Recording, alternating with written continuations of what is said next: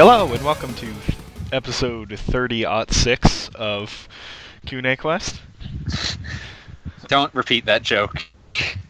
I am, the hell is my name? Mike Apps, aka Wheels. What? How are we supposed to fix this if you don't even know your own name?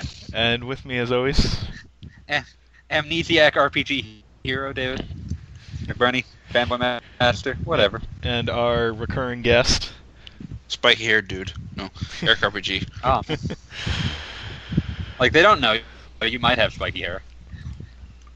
Yeah, they don't know. When I get really angry, maybe. Oh, man. Although I just cut my hair, so that can't happen.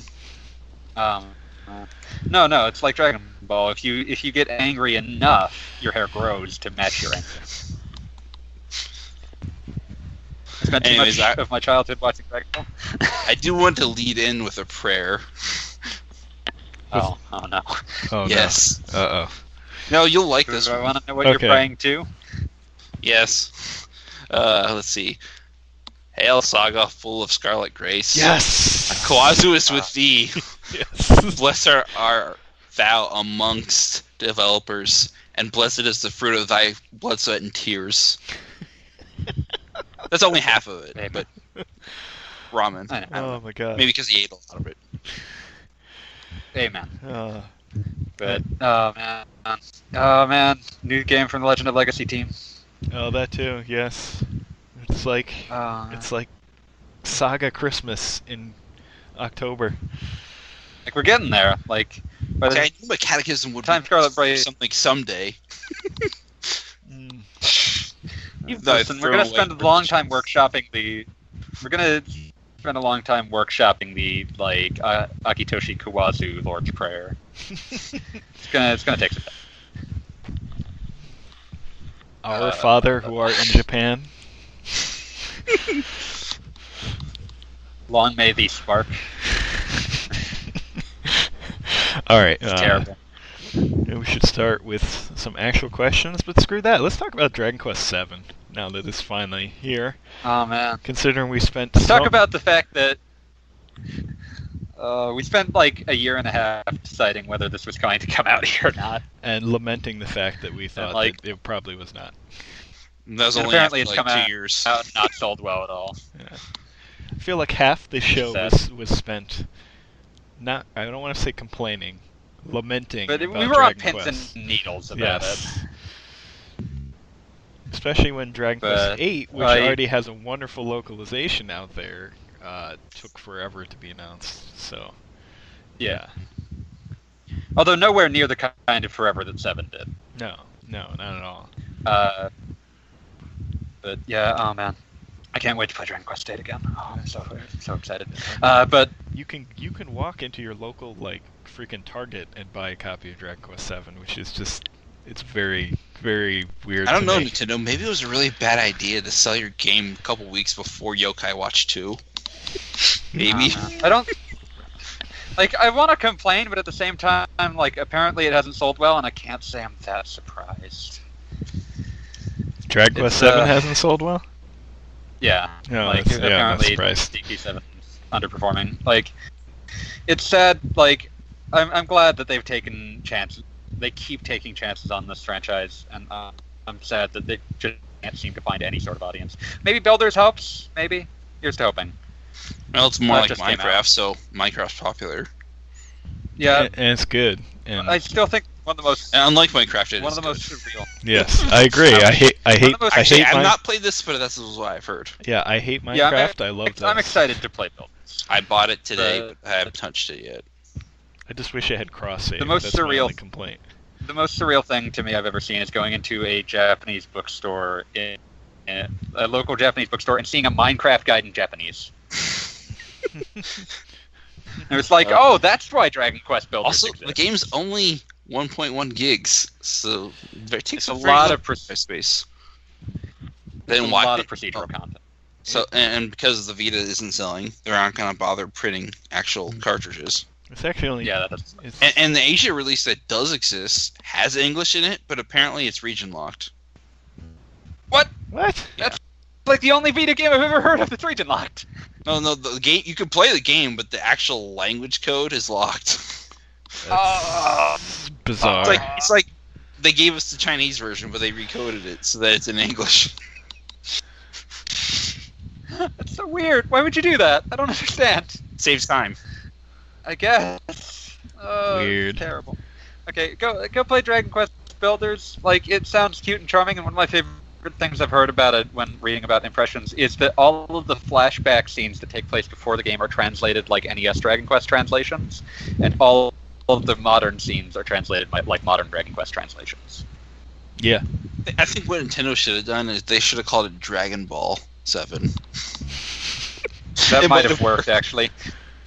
Dragon Ball 7. I remember, like, one of the ways they tried to sell Dragon Quest VIII in America was that they just edited the hero's character model when he goes into super high tension so he'd look more like Goku. And that's no longer in the 3DS version. Oh man, they didn't bring that back for the US 3DS version. They're gonna lose so many sales. Like, they did that just so they could put main hero sure looks like Goku on the back of the box. I think the bandana falls off, but I don't think his hair gets spiky anymore. It's ruined. But yeah, let's talk about 7 for a little bit, because I was sick right after it came out, and so just spent like 4 days job grinding. I was like, shit, I got a cold. I'm just gonna play this all the time. So I spent like 4 days job grinding because like I couldn't read sentences coherently. So it was like, well, I can't advance the story because I won't be able to tell what's going on. So instead, I just sat in the frickin' like slime tablet forest and grinded my way to having advanced job classes right after you get jobs. Yeah. There used to be an island that had nothing but slimes in it, and that you can grind there indefinitely without worrying about level caps. But tablets do that instead now. Yeah, tablets are really good for like the level cap grinding, like the way that grind, because each one of them has like a seed in it. Yeah. Apparently, you can get medals in them too, but I haven't run into the medals. Yeah, I think you would only get those from like the Haven inhabitants. I think I missed a couple. Yeah. One of my favorite things that I love about like just playing the game is just the bit where like bits where you'll see a character fighting, and every time that like a character, like one of them swings at the other and misses because it's in a cutscene, you'll still hear like the miss sound effect that you would get in battle if you missed an opponent. It's super charming how much Dragon Quest loves doing that, where like things that are pure gameplay abstraction seem to exist within the world. I will say a couple things that disappointed me about the game were that they didn't fix the drop rate of Monster Hearts. Oh, yeah, those are... Mm. Like, you get them more in tablets, like way, way more in tablets, but first you have to get the tablet. But another thing that bothered me is the changing of the soundtrack. Oh, but I did some digging online, and I kind of... understand one of the reasons why they did that. And yeah, I think they have to actually license the orchestral recording. And Koichi Sugiyama was apparently very protective of his tracks, and he typically only licenses them out once, period. Which is why the mobile version, which hasn't been localized yet, doesn't feature it. The Symphonic Suite soundtrack. Wow.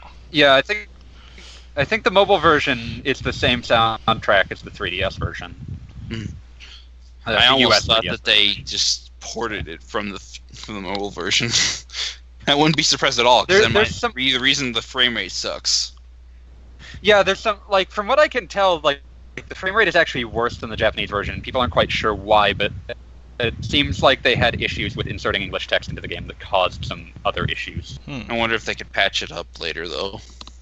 Yeah, I think part of the issue is going to be there's not much impetus to do that, especially because the game's not selling that well. I think the other reason they cut the original soundtrack is because the way it apparently worked was, at least for this game, it wasn't true of Dragon Quest VIII because they had a different team working on that. But they'd only play about half the entire length of the soundtrack, so they'd only do a single loop, and then they'd suddenly cut it off and then loop it. It sounded really disjointed. Yeah, it didn't loop well. 8 also had the benefit of several more years of understanding the 3DS hardware. Also, it didn't... When you get to a new track, like, say a battle track, and then you're in the field again, and it loads up the field music, instead of taking off where it left off, it just starts over.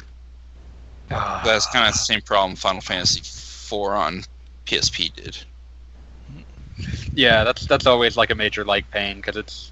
The nature of the amount of battles you're going to get into is that, like, you're never going to hear more than the first 20 seconds of any given track. Mm-hmm. Just found out something interesting.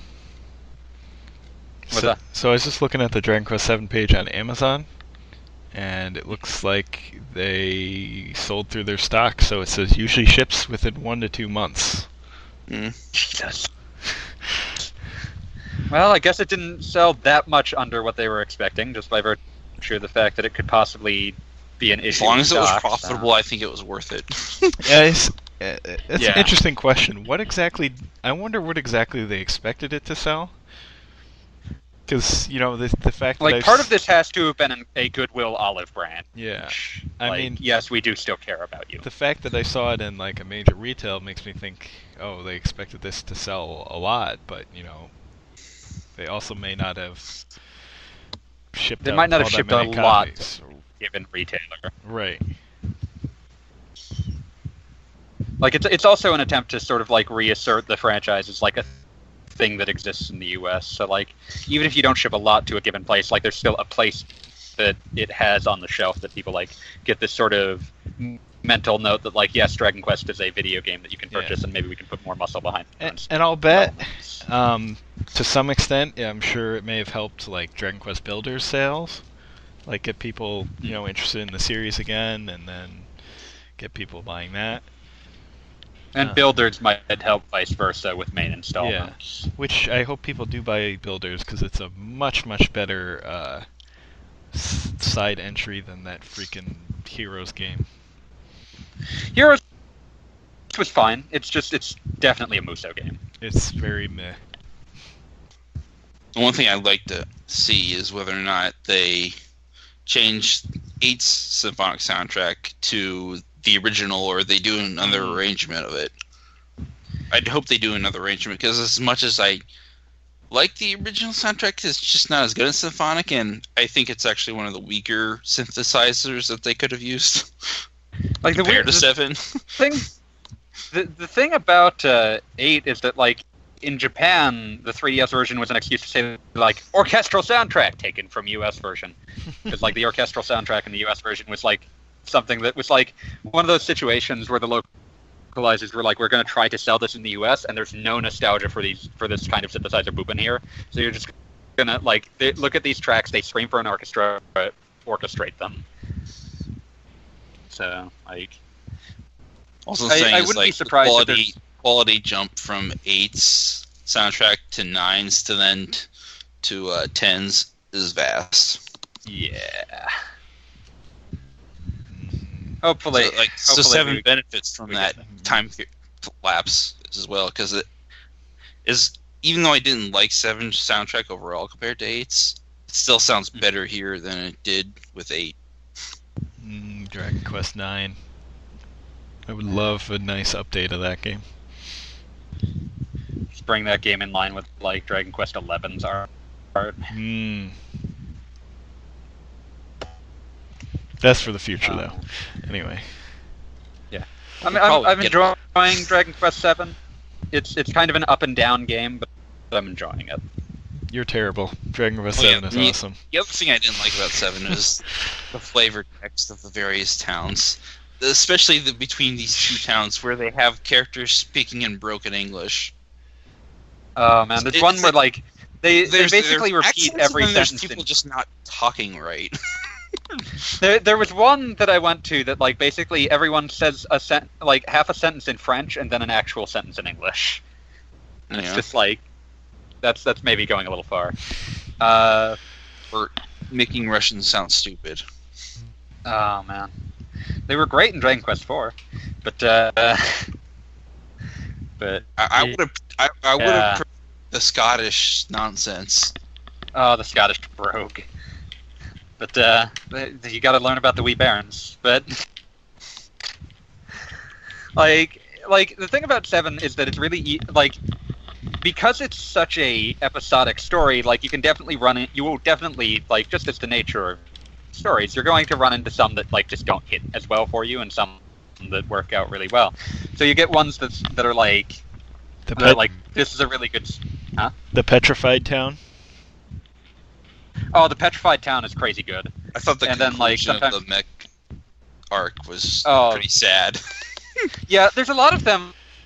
Like, the game has, like Dragon Quest as a whole, despite being very bouncy looking, generally has, like, these bits of odd, off-kilter melancholy, and Seven exemplifies that a lot. Like, there's a lot of, like, you get someplace and it's like, oh, you couldn't actually fix the people. You made it, like, you fixed, like, the death, but, like, everyone's still kind of sad because of the choices they've made. But yeah, or the whole conclusion of the Angelo arc of 8. Yeah, that one's like really just like, oh well, I guess there's only so much we could do. That's something that's very like, it's going to be sad when Yuji Horii retires, because that's very clearly like an aspect of how he writes stories, and I'm not sure if anyone will be able to pick up that mantle. But it's a very like distinctive trait of Dragon Quest that I think, like, part of the reason they go so like nuts when translating Dragon Quest nowadays is that they want to try to bring across how different its writing feels from other RPGs. And it really is a pretty big difference. Horii is more of a writer than a lot of scenarists. Also, how do you feel about Gabo being renamed Ruff? Ruff is a good name. I don't know. Well, I think I forget her name in the original. I think it was like Alia, and now it's like Aish. Yeah, Aishi. Is that even a real name?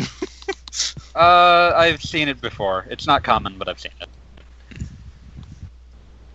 And I don't know. Mervyn sounds a little Englishy. Well, Mervyn is totally a name. It's just an old timey name.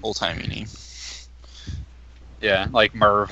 But yeah, it's one of those things where like Melvin sounds like a nerd and Mervyn sounds like an ancient person. So I can kind of see why you would go either way. But yeah, they made some choices. It sounds almost like a play on Merlin, almost. And probably a little. And it's odd because he's actually better as a mage type character. Yeah, he is actually like. There's not enough need to optimize in the game to worry about it, but he is actually a better mage than he appears.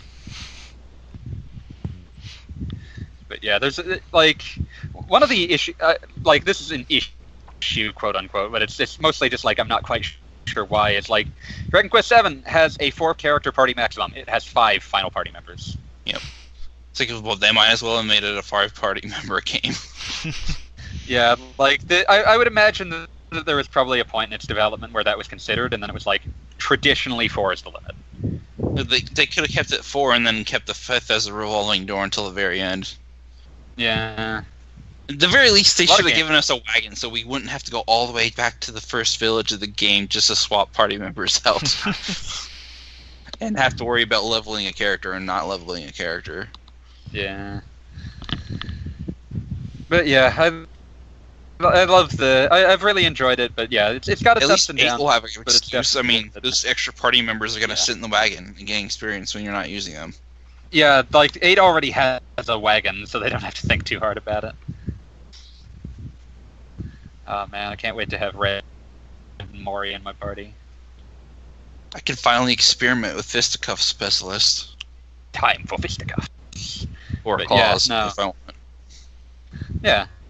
And so plus, we're like skills.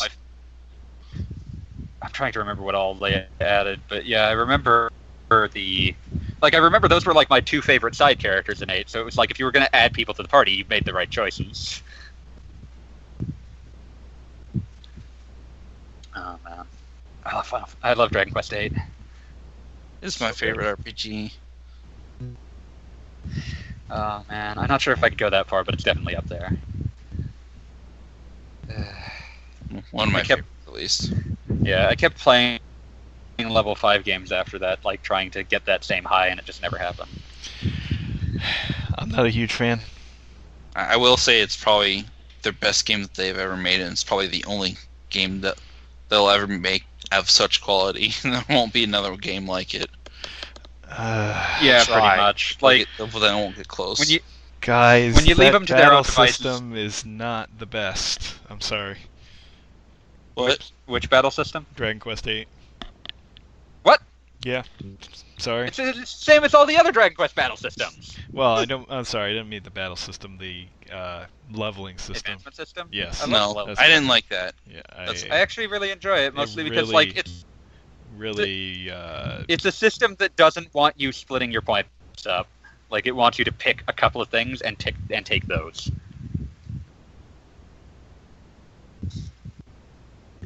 But, like, it's one of those things where, like I can understand why people don't. There's a respec option in the game, but there is not. Yeah. It'd be nice if they added that to the 3DS version. I don't think they did, but... I think they gave you more opportunities to get seeds instead. Yeah, there's seeds. There's more skill point seeds, which kind of negates the, like, oh no, I screwed myself aspect of it. But, yeah. I freaking love Dragon Quest VIII. Wheels, you're a heretic. And I don't hate it. It's just not my favorite in the series. I like this guy at 5. Heretic. So. That game. I wanted to love this guy at 5. I absolutely love the story. It just. I also like Tears of Tiara too. Oh man, you guys are gonna have to like fight to the death at the end of this. Well, no, because I loved the battles in Tears to Tiara too. And again, I also like visual novels, so that might be something. Hey Wheels, what if the battles in Tears to Tiara visual novel sections was that I don't think you could save in between them, so there'd be long stretches where you just at mercy of. And I did not find them interesting at all. I thought they were extremely boring. Hey Wheels, what if Tiara too verbose. Hey Wheels, what if Tears to Tiara 2 had this guy at 5 story? That would be awesome. That's like that's just Goldilocks this nonsense. That would be really awesome. This guy at 5 is practically a visual novel already. It is, yeah. And this guy as a whole is just like that's essentially how it tells its story. Remember that time they made a Disgaea visual novel that no one but me played? I bought it, but I have not played it yet. It's not great. It's just kind of weird. Do you want to see Prinny screwing around? Okay. Do you want to see Prinny screwing around and not want to play a bad version of Ghosts and Goblins? Okay. Oh, man. It's more like Prinny, you will die a lot. Oh man, I didn't. I was disappointed, but can I really be the hero? Because it was such a great idea, and then like you play it, it's like oh, it's I had both of them. That was at a time when I had disposable income, and I wanted to support ISA any way I could. Yeah, I haven't played Dawn of Operation Panties or whatever. I can't remember if that's actually its name. Dawn of Operation. It was something like that. I think dudes at the end of that. Oh yeah, that sounds about right. Yeah. Right. Panties, dude. Let's hit up one of these questions so that we can at least pretend we're still a Q&A podcast. Okay, here we go. What do you think of panties, dude? No. Oh, okay. Get out. Read the actual question. So this was one that I felt sort of bad about because like it's from Strawberry Eggs and she mentioned that we had not that we a similar question had been asked and we didn't answer it, so I kind of lumped the two together. But like as it was originally posed, when was the last time you really liked a protagonist, particularly from a Japanese RPG? Even discounting the many silent protagonists I've come to expect them to be bland most of the time. I imagine that makes it so that they are. Have slightly more personality. I imagine that makes it so that They have slightly more personality than a heroic mime, but players can project themselves onto the protagonist to some degree. I'm genuinely surprised that I like Yu Genyoja? I guess that's how that's pronounced.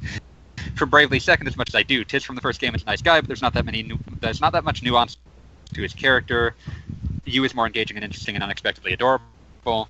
And then, as it was posed in the most recent thread, does it ever seem like the lead character in most RPGs tend to be the least interesting of the cast? They tend to have general nondescript personalities, and this is ignoring heroic mimes. In which games did you consider the lead to be your favorite character, or at least not boring? And Reen from Trails of Cold Steel. Oh, he's pretty good. I just got the second Cold Steel, so I can finally complete my Lionheart edition.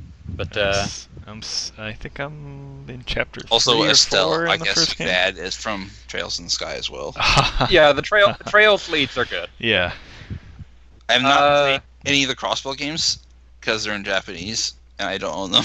Yeah, I hope please localize them. The little bit I played that it was basically a teaser of those games. It's like, here's some character that you probably haven't played because we haven't released it in English yet. But you get to play as Lloyd Bannings in the weirdly placed epilogue section of the game before the actual epilogue. Yeah, like it exists. It ruins the pacing of the game, but I don't care. It exists for like fans who have played the and Zero no Kiseki, and hopefully we get those in English because they sound really interesting. Or they're teasing out a remake that's made in the engine of Cold Steel. Hey, that'd be fine too. I would be down with that. Although they're also like still apparently deciding what platforms Cold Steel 3 is going to be on. But Falcom remake a game? 4. That's crazy talk. Falcom never remakes any of that game. Doing a PlayStation 4 port of E6. They might as well do versions while they're at it. Oh, man. E6. And, like, I've heard that E8 is really good, too. I can't wait to play that. But yeah, I was going to say, like... monk guys that are martial artists. That's right. And Parrot that becomes a friend. Yeah. Speaking of Falcom, Gurumon just came out on 3DS. I need to pick that up. Playing that for review. How is it? Good port? It is. They didn't improve the frame rate, so it's still like a 20-something FPS game, or maybe it's 30, or maybe it's a constant 30, and the game just has not very much animation frames. Because there are points in the game where it's like, I think some frames of animation are definitely missing here. Oh. Was it made like this? So, I mean, it's a pretty old game, so I wouldn't be surprised. Yeah. It was like their first 3D game, so it's probably not surprising at all. Now, did they do the actual port? Mastiff did, okay. Along with I think Falcom helped. Yeah, them. It's based on the PSP port from way back when, which was Falcom. Itself ported to PC. So Falcom. Yeah, although the game does lack the Japanese voice track, but you'd have to beat the game to even access that anyway, so it's kind of pointless. But they did wonder into possibly inquiring as to making it DLC later. Oh, that would be a nice addition. And then just doing a title update so you can actually access it from the menu. But nice. Other than that, it plays fine. But we really got sidetracked from that question quickly, didn't we? Yeah. Yeah. No, I'm gonna. It's kind of interesting, but I mean, the game isn't really an RPG, so she doesn't get many opportunities to actually, emote that much. Yeah. But like, whenever she does do something, it's usually humorous. I was gonna say, to me, the archetypal example of a main character who is among the most interesting in their cast is like, and this is gonna be a little like, yeah, this is the Final Fantasy I grew up on, but Final Fantasy VII, like. The game is so obsessed with the inside of Cloud's head that he has to be interesting. And like it doesn't always come across. And like even if it doesn't always come across because the translation gives everyone a lot of like stilted dialogue, but like he's one of the most psychologically complex characters in that game and like gets the lion's share of the thought. The lion's share of like the development and like just general plot thought is put into examining and what the hell is wrong with the brain. I think Cloud's the only likable male protagonist in a Final Fantasy game since Final Fantasy VII. The Squalls, the shit. Zidane is decent. Titus is like, he's not always likable, but you can kind of get why they thought he would be. And, well... he's grown up by the end of the game, though, so that works. Yeah, I really like his monologues that are, like, in retrospect, because it's like, oh, I actually have thought about this and improved as a person. But I still want my solo iron game. He's thought about time compression, is what you're saying? With thick Russian accents. No, let's talk about time compression. No, we're not talking about that, because I'm busy talking about how, no, we don't need a solo Orin game. We need a game where you play as Jacked, Orin, and Braska, because in their, like, 10 little mini cutscenes... drunk adventures. Like, in their 10 mini cutscenes, they show off a better party dynamic than the entire FF10 cast. And it works, too, because the party member roster is only 3 characters. Yeah, it's like... it gets, like, they already showed that can, like, you know... If you're worried about classes, there could be a JAWS system there. Oh man, I really would actually love that game, because Jacked also has a very interesting character arc that can be done, that it can have interesting things done with it.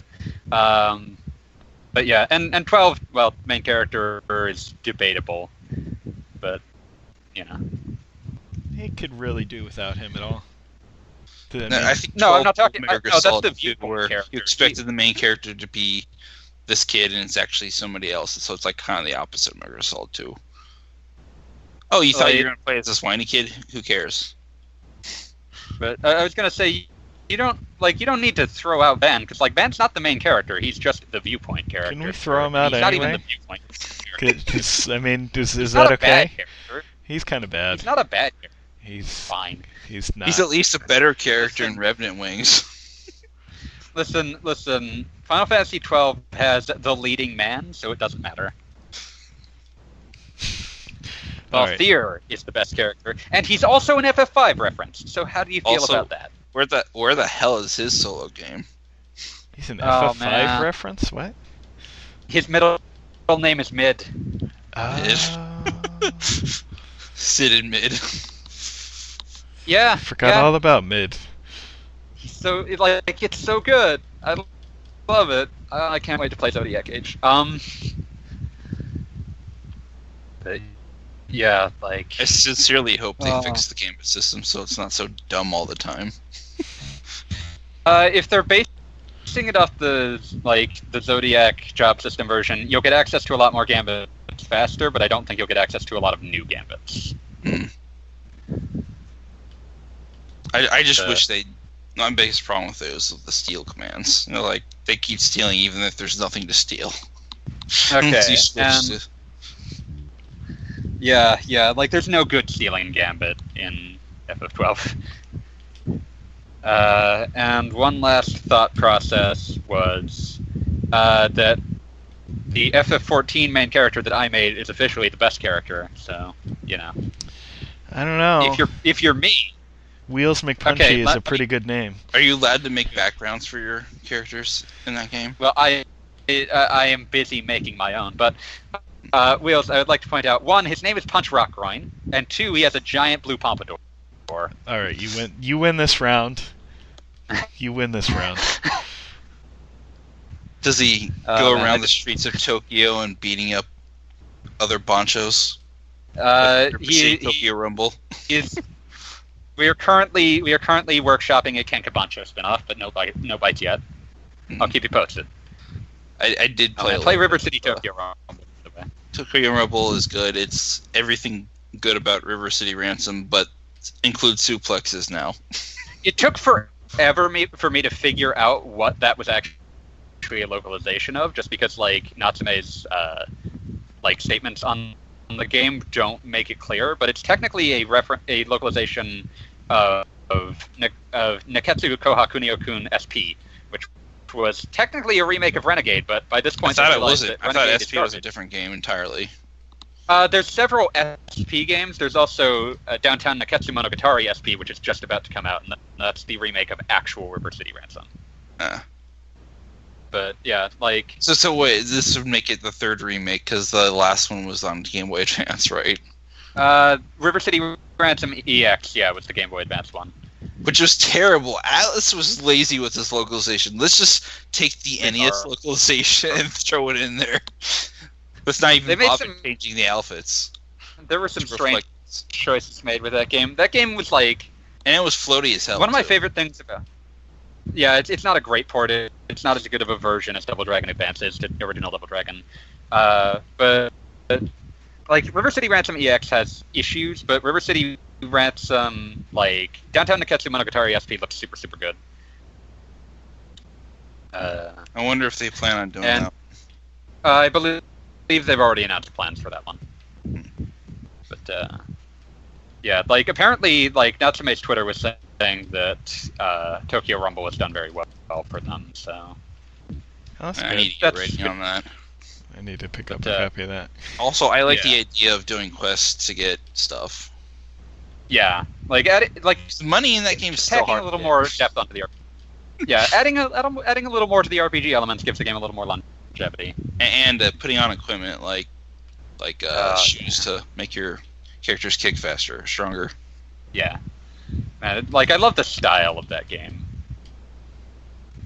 So it's so surreal. Like it's interesting to try to chart the way that the Kunio license has changed hands over the years, but like ArcSys has been kind of hitting it out of the park ever since they bought it. I think Axis had it before ArcSys took it, which was before Million took it. Like Million had it for a while, and they were like basically a holding company, and they kept licensing it to different developers. It was super weird. Everything about like the Kunio license has changed so many hands at this point. There's some of them, like, I kind of hope that Natsume goes back and tries to localize some of the weirder ones, like the Jidai Geki ones. You mean like the also got remade on one, 3DS and the Samurai one? Yeah, the Samurai one I think is the Jidai Geki one, but yeah, like there's some weird Kunios that we've never gotten any permutation of that it would be neat to see in English. I did play that All-Star Challenge, and that was the most awful thing I've ever played. They don't tell you how to play, and if you play the story mode, you don't get the opportunity to grind, and if you fail, that means you fail the entire level, which means you have to do it all over again, because some levels are several events in a row, and failing any one of those events helps you fail. That series has such a complicated history. And you apparently can't take your user-generated character from free mode into the story mode, or vice versa. Oh, the nice thing is that Tokyo Rumble also just adds in a super dodgeball mode. So you don't need a dodgeball game, it's right there. Yeah, like it's like we can't sell this as a separate product, but like River City Ransom style games are also considered kind of thin products by themselves, so they keep packing in other things. Like Downtown Neketsu Monogatari SP has a Fight of Double Dragon mode, which is a fighting game mode with Double Dragon characters in it as well for no real reason, except they can. Because Technosoft was once the company that made these games, so why not? Yeah, like, we own Technos' IP, we'll do with it what we want. Like, I'm down with that. Oh, man. Then why haven't they made a crossover game? Oh, man, last time Double Dragon crossed over with things, Battletoad and Double Dragon happened, and let's not talk about kind of scarred from it. Let's just end that there. I recently saw a ROM hack for a Double Dragon in the Battletoads game. The actual Battletoads. Yeah, like it's Tokyo Rumble's super good. To drag this slightly back onto the initial question, I feel like a lot of times like very milquetoast protagonists get put in for the partially for the same reason that like the protagonists of comedies are often straight men, where it's well, to clarify that, I mean the reason the protagonists of comedy are very often the more down-to-earth character is because of the tendency to like, you use them as the grounding for everyone else to emote at and be very much less grounded around. And since the player is already controlling them, you don't want them to be doing anything too outlandish. I think Shulk was kind of milquetoast, but I actually liked him. Yeah. Yeah. And that's, and if it works out well, like that is an important role to have in a story. It's just like, if you do it badly, you get someone who's just boring. Yeah. Luke, like, I would agree with the assessment that... Oh, go ahead. Luke from Tales of the Abyss comes to mind. I mean, he's a really asshole in the first half of the story, but he was made that way on purpose so that you'd actually appreciate him later. Yeah, I really like the character development Luke in that game. Yeah, Luke is another one where he's probably one of the most sympathetic characters, because everyone in that game's a dick, but Luke actually has an excuse. And it's the one who tries the least to use his excuse. That's true. But yeah, like, that's one of the other. Lloyd from Symphonia. Yeah. Who's like dumb, except for the situations where he's not dumb. It's very strange. Like, he'll be stupid for one cutscene, and then the coffee gambit happens. I think Asbel's a slightly better version of Lloyd. Yeah, I like Asbel, actually, quite a bit. I haven't played enough of Vesperia to get a read on Yuri, though. Yuri's popular. I don't actually like Vesperia very much, so I can't remember much about him. And Soray, like, I don't remember. Soray's a little too bland for his own good, and he's kind of Jesus anyway. Yeah, like, they go really hard in the Messiah figure for Soray, and like, and he's not allowed to do much. Apparently, he's in a gay relationship with Sarah. He might be. They do that thing that they love to do where it's like, oh, maybe or maybe not. Okay, let's walk away. Yeah, like, I'm going over here now. You decide. Also, apparently, I thought Lloyd and Colette were supposed to be a thing in Symphonia, but apparently they're not a thing in Symphonia 2. Okay, Symphonia 2 has it both ways, because there's a late era quest. There is a last chapter quest in Symphonia 2 where Lloyd asks the main character of Symphonia 2, who do you think I went on my world-spanning journey with? And whoever you pick, you're right! So you get to ship him with him or Sheena. Yeah, or you can ship him with anyone. It's crazy. I respect their commitment to not breaking things based on your relationship values. Like, we'll give you your own headcanon. Yeah, like, the only ending of Symphonia that absolutely can't have happened is the Kratos ending. But it's just like, otherwise, go nuts. It's just like Knights of the Old Republic 2. Yeah. What kind of person was Revan? I don't know. You decide. And then Tor kind of ripped that apart and gave a canon ending and appearance to both Exile and Revan. But let's not talk about that. It's a... But, yeah, there are ways to do it, and, if... Sometimes you'll get, good characters that are, you feel... You identify with the fact that they're not crazy in a world of crazy. And sometimes you get someone like Tiz from Bravely Default who's just really, really boring. I mean... I could tell that you was a more interesting character by the way he reacted at the end of the demo, where he sounded genuinely heartbroken that who had to go back, and how he somehow remembers, but he still forgot. Yeah, it's one of those things where if I could not name a single piece of dialogue that your character made. You've gone too far, and you might as well have just made them silent so that I could at least pretend I was deciding what they were saying. The only time Chrono gets to talk is during one of the extra endings where he's doing out of character commentary. Yeah, it's so good. The slideshow ending of Chrono Trigger is amazing. It's why can't Chrono be like this all the time? Also, Frog in the original translation is awful. Let's make him medieval for no reason. And let's make him proper for no reason. He's actually quite an asshole in the original. Yeah. Look at his animations. He's half of his animations are flexing arm. Oh, man. I love that giant disproportionate human bicep flying out of a frog. But I love it, like, oh, man. And then you get to, like, Chrono Cross, where it's what happens if no one has a personality. Like, go if you've ever looked at the character bios in Chrono Cross, Harl had more personality than anybody in that game. Yeah, Harl has the most personality in that entire game.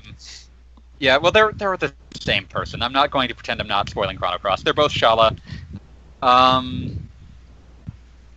But and by the time that the game reveals that, you won't be able to tell how they're both Shala. But I hate Chrono Cross. But yeah, like if you look at the character bios, everyone has a job listed, and Sergei is listed as silent protagonist.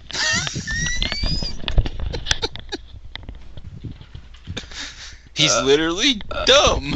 He can't talk. That's the entire, like, and then, like, he evidently it's not anything physiologically, because then Link steals his body, and suddenly, like, you see his character portrait, and it's really upsetting. And then he puts on a big dumb pirate hat and wanders around the El Nido Triangle doing nothing. Okay, but yeah, like, there's a lot of right and wrong ways to do character development, but like there's a lot of benefit to making your protagonist someone who is psychologically complex. Wait, dumb if your person can't hear. I meant mute. Sorry, I'm tired. Yeah, it's fine. It's fine. Wait, is like deaf is can't hear. What is like is dumb just an older term? I'm lost. Okay, I think dumb's an older term for deaf. Yeah. I've never like checked it. It's yeah. This is not the discussion.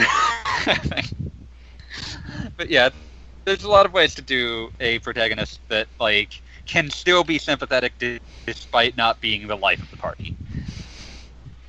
Well, I could argue for Mario being a silent protagonist. It's still very expressive because he does everything through charades, and it's hilarious. Yeah, like that's only in like Mario RPG. Yeah, but even in other ones, like in Paper Mario, like he'll say, like he's evidently saying things, and like personality is given to him by how people react to what he's saying. And apparently, Mario is only 24. Yeah. Yeah. Standard protagonist age. But yeah. Oh. No, I was reading some great stories about Miyamoto's original design of Donkey Kong, where he was talking about how he lived in Nintendo headquarters for, like, 3 months. Like, half of his good ideas in Donkey Kong came from, like, he's chilling in the corporate bathtub. Yep. Oh, that will explain why Donkey Kong's an idiot. It's just a stupid monkey. But let's see, and the other half of the old question that Strawberry Eggs sent us that I felt like needed to be revisited. What RPGs have you played or know of that had an unexpected celebrity work on them? I recently learned that Auriga, a now deceased Russian singer who lived in Japan, had done the vocals for several pieces of music from Final Fantasy XIII too. She had done music for some anime series, particularly Ghost in the Shell Standalone Complex, but I had no idea she had lent her amazing voice to Final Fantasy. Can I voice Keith Sutherland doing Solid Snake or Naked Snake or whatever his name is now? Yeah, Punished Venom Snake. Yeah, that's unexpected. Yeah, just, why would you do this? Because Kojima's got a Hollywood boner. But there's some other interesting things in that. This isn't an RPG, but it was something that I just know of is Mark Hamill doing voice work in Grandia Extreme. Really? Oh yeah. What? Yeah, he's the villain of Grandia Extreme. He's the only good voice actor in Grandia Extreme. Oh, that's disappointing. I still need to play that game that I bought for $1 or $2. Yeah, I own it as well. It's not very good. But. This isn't an RPG, but I saw it like 2 days ago, and I was like, "What the hell happened here?" Clock Tower is also in Yakuza. He is in Yakuza. He plays Goro Majima. He's the only good voice actor in Yakuza 1. He's probably the only good character in that game too. Like the other characters for that series, I mean, good. Like the really good. I love Yakuza. Goro Majima is super good, but I still like Kazuma Kiryu is another one that's like he's supposed to be sort of bland and stoic, but he kind of works because like when you're doing a game. Well, everyone else is insane, and when you're the protagonist of like a hard-boiled crime story, you kind of want the character to be kind of calm and like the stoic, collected guy. But yeah, but like this is something that I read about a few days ago. This is not an RPG, but it struck me. Clock Tower 3, which I'm still trying to work out how that game came into existence, but it was directed by the director of the film Battle Royale. He was a Japanese film director who had been around for ages and ages at that point. It's the only video game he ever worked on. He's officially credited as director of it, and it's the last project he worked on before dying. Like, well, that would explain how fucking batshit crazy that game is. That game is nuts. But like, it's even weirder because like no one involved with that game. It's not a good game either. It's just weird. It's so I like it because it's weird. Yeah, it's like it stands out because it's so like what the hell happened here. But like the best scene in that game is probably the acid bath part. Oh jeez, like yeah, it's crazy. And what's even crazier to me is that like there was no reason for anyone involved with that game to have been involved with it. It's a co-production development between Capcom and Sunsoft, which you'll note Clock Tower. Wait, Sunsoft was around then. Yeah, Sunsoft is credited as co-developer on that. I have no idea what the hell they were doing in 2002. And even crazier, like, neither of those companies had anything to do with Clock Towers 1, 2, or Ghost Head. Because all three of those are Human Entertainment. You might as well throw Ghost Head on a fire. Ghost Head is super bad, but it has an amazing name. It doesn't deserve to be called 2 in the U.S. Second game is in the US, the first game we got. Yeah, they did the Kingsfield thing where it's like, oh, well, we didn't get the first one, so just call this the first one, even though Clock Tower 2 is a direct story sequel to Clock Tower 1 and doesn't make any sense without Clock Tower 1 as context. Video games. Free-range video games. But yeah, no, like that's the one that stuck out to me recently. Ghost Head's like, basically Trolls 2. It's like, what is this? Here's some allusion to the other Clock Towers, but that's all you get. Yeah, in America known as Clock Tower 2, The Struggle Within. But yeah, Ghost Head is super, I think super The Struggle bad. Within is putting up with that game. Yeah, The Struggle Within your PlayStation. Yeah, it's suddenly it's zombies. Bad.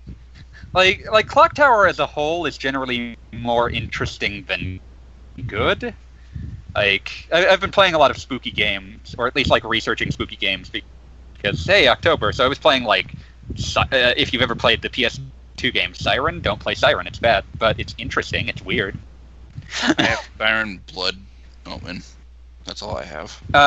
Siren Blood Curse is really fascinating, because it's, like, a meta-commentary about the kinds of horror movies that were coming out at the time of its release, because it is a remake of Siren 1, but done in the style of a Western remake of a Japanese horror movie.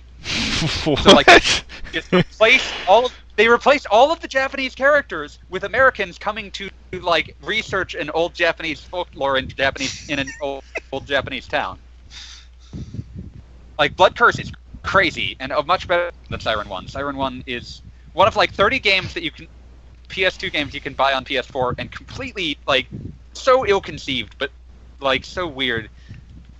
Oh man, but yeah, I'm just thinking about like horror RPGs, and I can't really think of many things that fit the bill. So, I kind of want Rule of Rose to get a remake. Oh man, because I can't find it anywhere. So please remake it, someone. It's incredibly expensive, and like the gameplay is kind of awful, but it's a really fascinating game. But yeah, horror RPGs aren't common actually.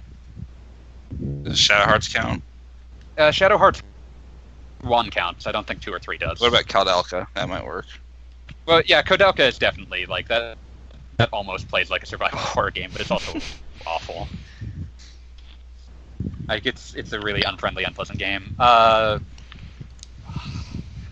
trying to think of, like, any other, like, Shadow Tower. That might... Shadow Tower, kind of, just because it's really dark. I can't tell where I'm going. Shadow Tower. Bloodborne also probably counts. Like, it's at least horror-themed.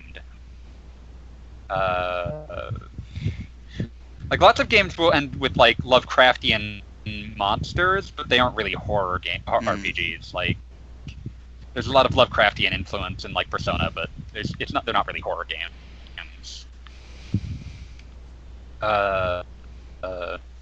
Sorry, this is just a tangent I'm on. Like, yeah.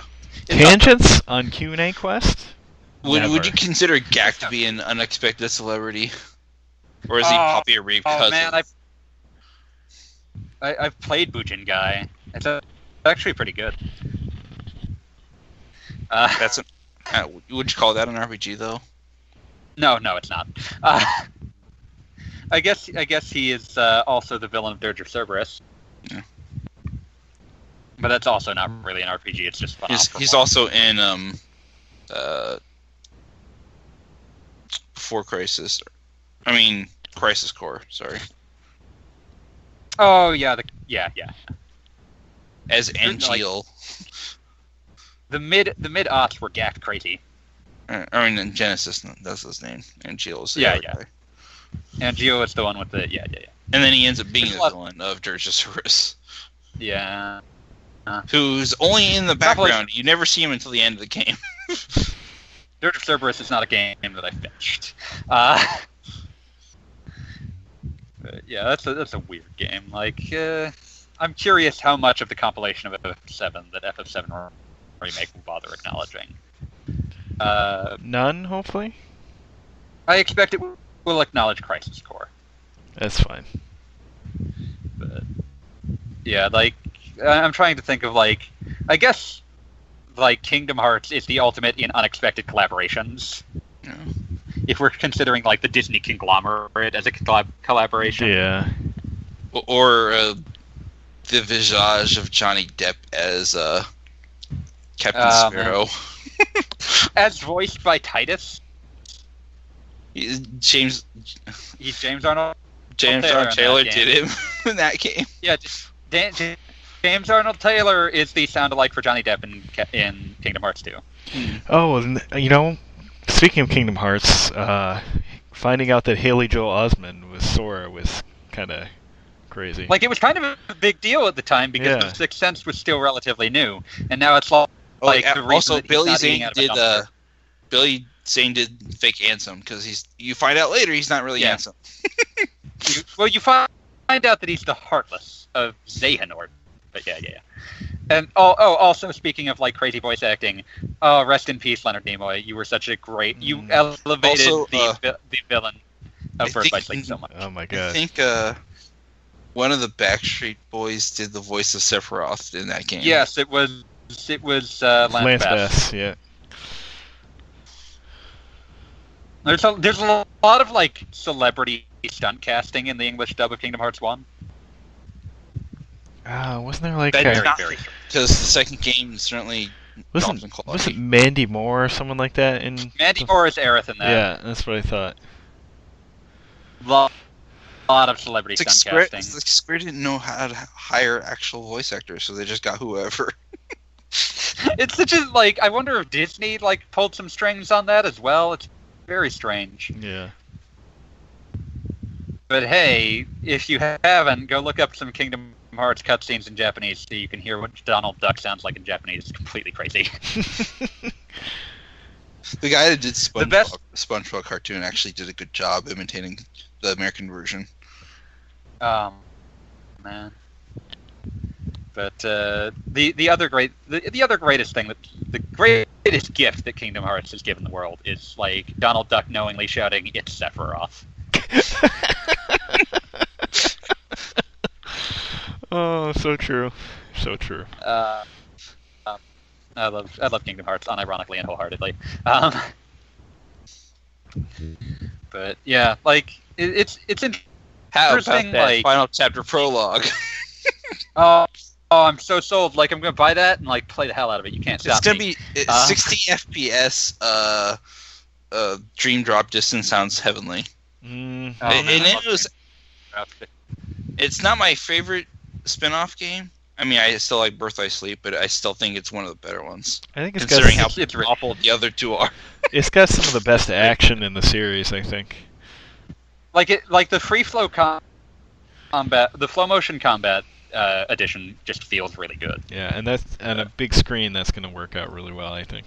Oh man, that game's going to be so good. And the bonus section where you get to play an Aqua Post. Just skip the PS3. He's like, nope, PS4. Yeah, like. There's no point at this point. It's like, you got two games on a console that you can't play on the other one because not backwards compatible. Yeah, so they're all in place now.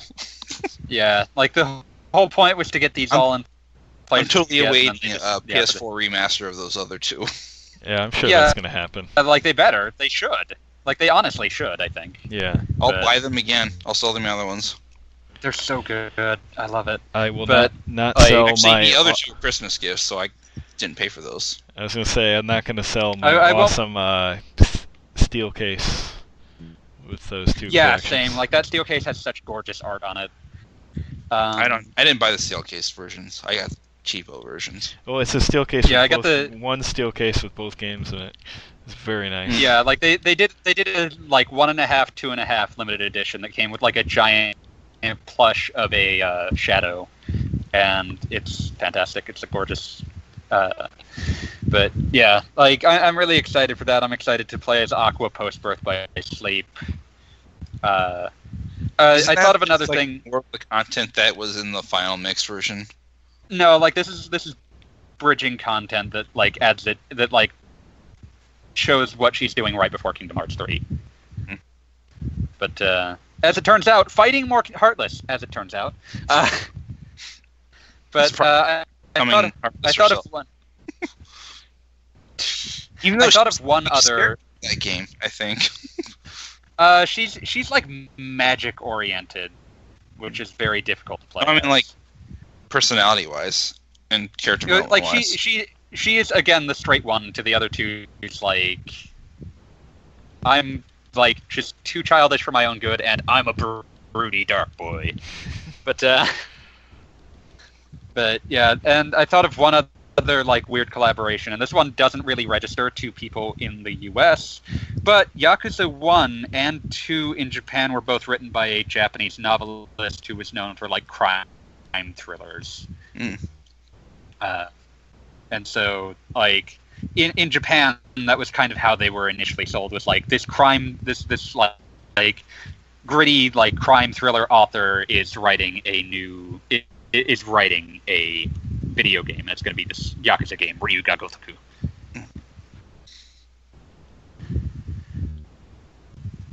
Oh man, I didn't realize that the developers. Yeah. I think the writer for Sword Art Online light novels. You know, the actual light novels that the terrible anime is based on is going to do the one for this newest game, but I doubt that's actually going to help all that much somehow. Probably not. But it is something that they can sell the game on, so that's what they're going to do. So he might just be there as an advisor, just to make sure the script's not too terrible.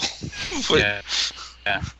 But you're still going to be able to date your waifu, which could still potentially be Kirito's sister, which is still gross. Because even if it's virtual. Fine. Wait, what? It's fine. It what?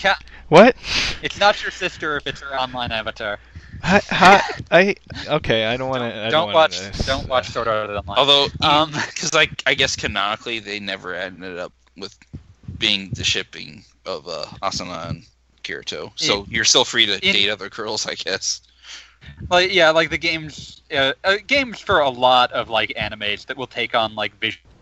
Novel trappings will usually like just neatly allow you to make choices that allow you to date your favorite waifu.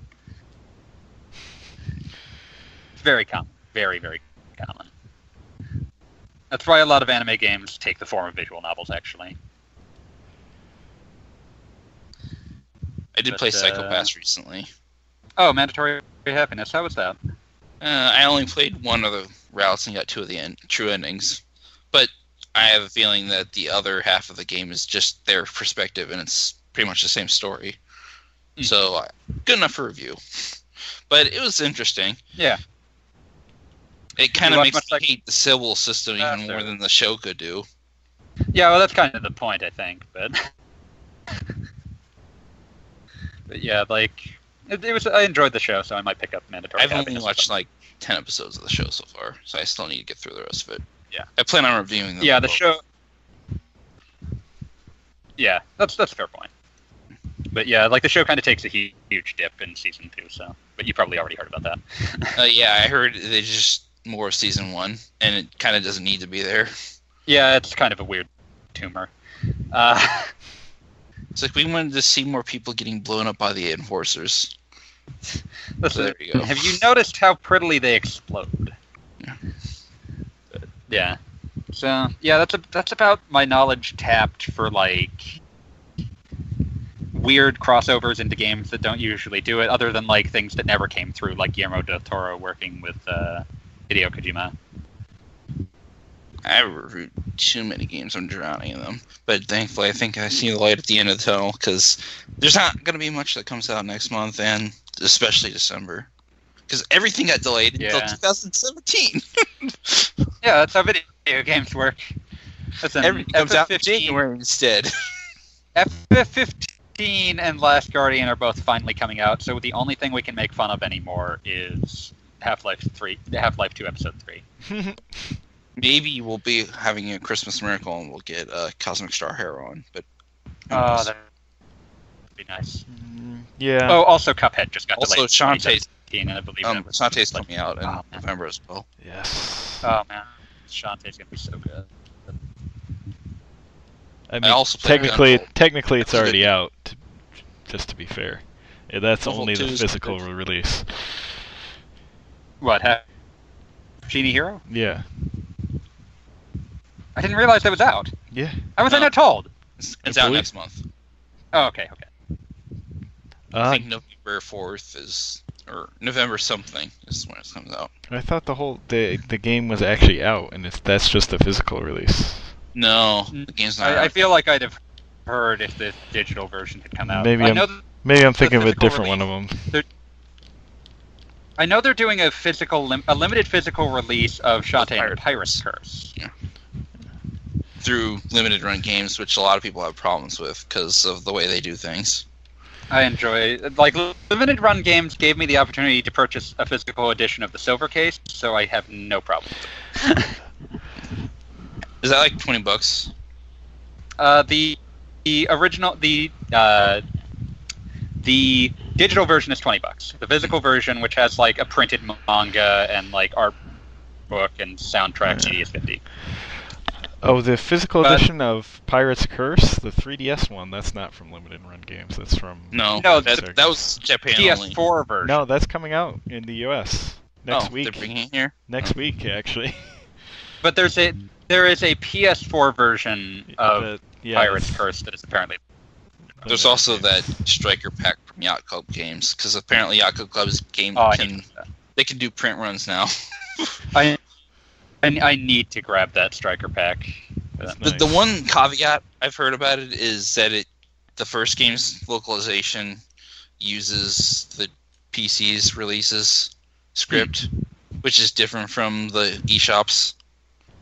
Interesting. Well, and it adds the voice acting back in, and it doesn't jive with the script somehow.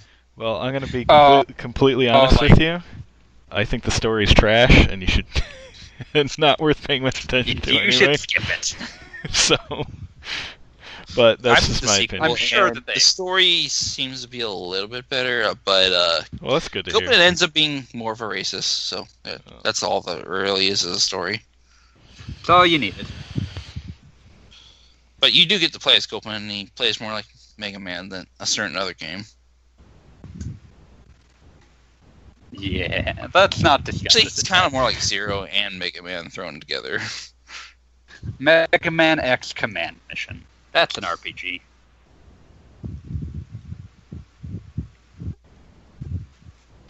Okay, so there's... I like that game. There's Risky's Revenge, Pirate's Curse, and Half Genie Hero. That's why I'm confused. Yeah. I knew there was a game I was missing in there. I'm like, Half Genie Hero's already out. I have 2 Shantae games on my PS4. And Pirate's Curse is super good, by the way. Pirate's Curse is super good. The only weird thing about it is the whole Princess Leia thing. Yeah. It's like they went a little too far there, I think. Yeah. Moving on. Let's field another question. Do we have any more questions? We have at least one that I pulled out from LOL Whoops. Why would a game that sells itself entirely on the charm of its main characters not include voiceovers for all conversations, including them? Money. The question arises from playing Neptunia games, but can apply to pretty much any game where the characters are the selling point. Like, would Persona 4 be as beloved if it had dialogue? If half the dialogue from the main characters was just plain text? Well, half the dialogue in Persona 4 is just plain text. Most of the S-Links actually are plain text. But, I wonder if Persona 5's protagonist actually has written dialogue. I don't think he does. From what I can tell, he's like 3 and 4. 3 and 4 actually did the silent protagonist a little more interestingly, because, like, you get dialogue choices, but they still indicate a personality. But yeah, I'm interested, like, from what I can tell, 5 still has a silent protagonist who you pick dialogue for. Apparently some people are bummed that there's no gay option. I'm kind of bummed too. I can understand being Japan, bummed, so it's expected. But I had no expectation. Yeah, I had no expectations that they would actually give you one. Which is weird, because apparently they make the NPCs or the other characters have social issues. So it's like, you could have capitalized on that, but you didn't. Yeah, well, there's, like, again, the main character is supposed to be the inoffensive, like, oh, I'm just normal. I'm normal. And, like, you know, in that normalizing sense, like, oh, well, if the players press project on them, we don't want to imply that they're not normal. Yeah. I'm excited for Persona 5. Looking forward to February. But I've been avoiding basically all information about it since it came out. From what I could tell, the PS4 version is just a prettier version of the PS3 version, so I don't think it will have any frame rate bumps. Yeah, it's not really a game that was going to need much change. Something tells me it was just upscaled.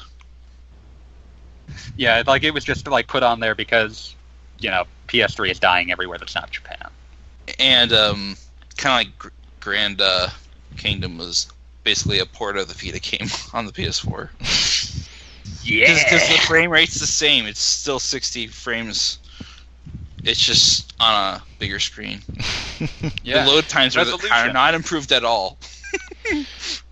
Okay, that's a little sad. But yeah. Yeah, like, I feel like it's just a situation of, like, you're making a lot of Sophie's choice with what lines, what you can afford to voice act. Voice acting's expensive. I heard the voice actor for Reen in Trails Cold Steel in the Japanese release. His voice actor is kind of expensive, so they couldn't have him voice every line that he says. Yeah, that kind of like that explains a lot. That explains characters, and they did a translations, which is why the localization doesn't have additional voice acting over the Japanese version. Yeah, it like that explains a lot about, like, IFA just being cheap, because they actually they don't do voice acting for some of the lines in the English dub over the Japanese dub. It's one of those things where I'm sure there's, like, an awful, like, budget meeting that, like, involves a lot of Sophie's choice about how much you can afford to voice act. But the other thing to me is that, like, yeah, that explains a lot about Cold Steel, because it's like, everyone else in this scene is talking, and Reen is not. But Reen definitely has a voice actor, because, like, which is weird, because sometimes he will talk during these scenes, and other times he won't. Yeah, and it's like, oh, apparently his voice actor is a big name in Japan. Or some other character won't talk, and then they will talk. Yeah, it's super weird. It feels really like, how much could we afford to get him into the studio? But hey, the game's awesome. Yeah, no, Trials of Cold Steel is amazing. Please purchase Cold Steel 2 is even more with amazing. Your money dollars. Cold Steel 2 is basically... No, it's also the second. Oh, man. Seriously, you get a ship and you look for people who do different things on the ship. I'm excited to get to Cold Steel now that I have both of them. Like, I played the few hours into Cold Steel 1 and I'm like, this is really good, but I also don't want to get too far into it and then reach a stopping point that's just basically a please purchase second half. So, but it's totally a worth it second half. Please purchase it. Also purchase Trails in the Sky the Third when that comes out in English, because that's apparently part of how they're gauging the interest in whether we'll get the Crossbow games. Please donate all your monies to Xseed. The Adventures of Father Kevin and his nun who kick ass. I won't be surprised if the third series after this takes place in Calvard and they end up fighting the Septian Church. Because the Septian Church somehow becomes corrupt. Yeah, possible. But I guess that would be the fourth series, really, because you got Trails in the Sky, and Zero, Cold Steel, and whatever. Yeah, it would be the fourth. And the fifth one would probably take place in either Legrand State or the Holy Land. Just think about how crazy that is, though, that we can talk about a series of RPGs where they have revealed enough about parts of the world that we haven't seen that we could speculate on where they'd go, but they haven't shown them. We just know about them and thus know where there's fertile ground for stories. That's what makes the Trails games amazing. Mm-hmm. Attention to detail does wonders. And actual, really good world building. Yeah. Those were, only look at 3 countries on a single continent. Yeah, there's... it feels so much more like a world just because there's just so much stuff that you can't affect, because that's not really where things are going on right now. Oh, man. I love Trails games. I love Falcom. The only thing I don't like about Cold Steel 2 is how it ends. It's here's the ending, and now here's an epilogue, and then here's a real ending. And the epilogue is just a rehashed final dungeon. Yeah. But hey, maybe Cold Steel 3 will be good. Yeah, I feel Cold Steel 3 is going to be the second half of Trails in the Sky. And the first half was actually just split into 2 because it was just too damn long. That's understandable. It's such a long... Then again, it's also going to be kind of third in a way because it's kind of an epilogue story too. Yeah.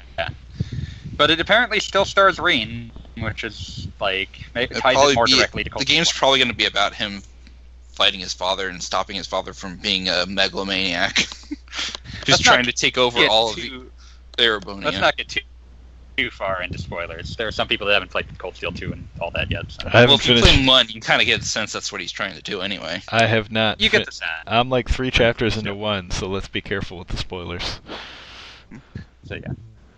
Plus, we're trying to convince people to buy these that haven't played any of them. So, listen, I'm a pitch man at heart. Just saying. What I'm saying is, yes, I will gladly attempt to sell you Falcom games until the end of time. Falcom games are awesome. Please buy.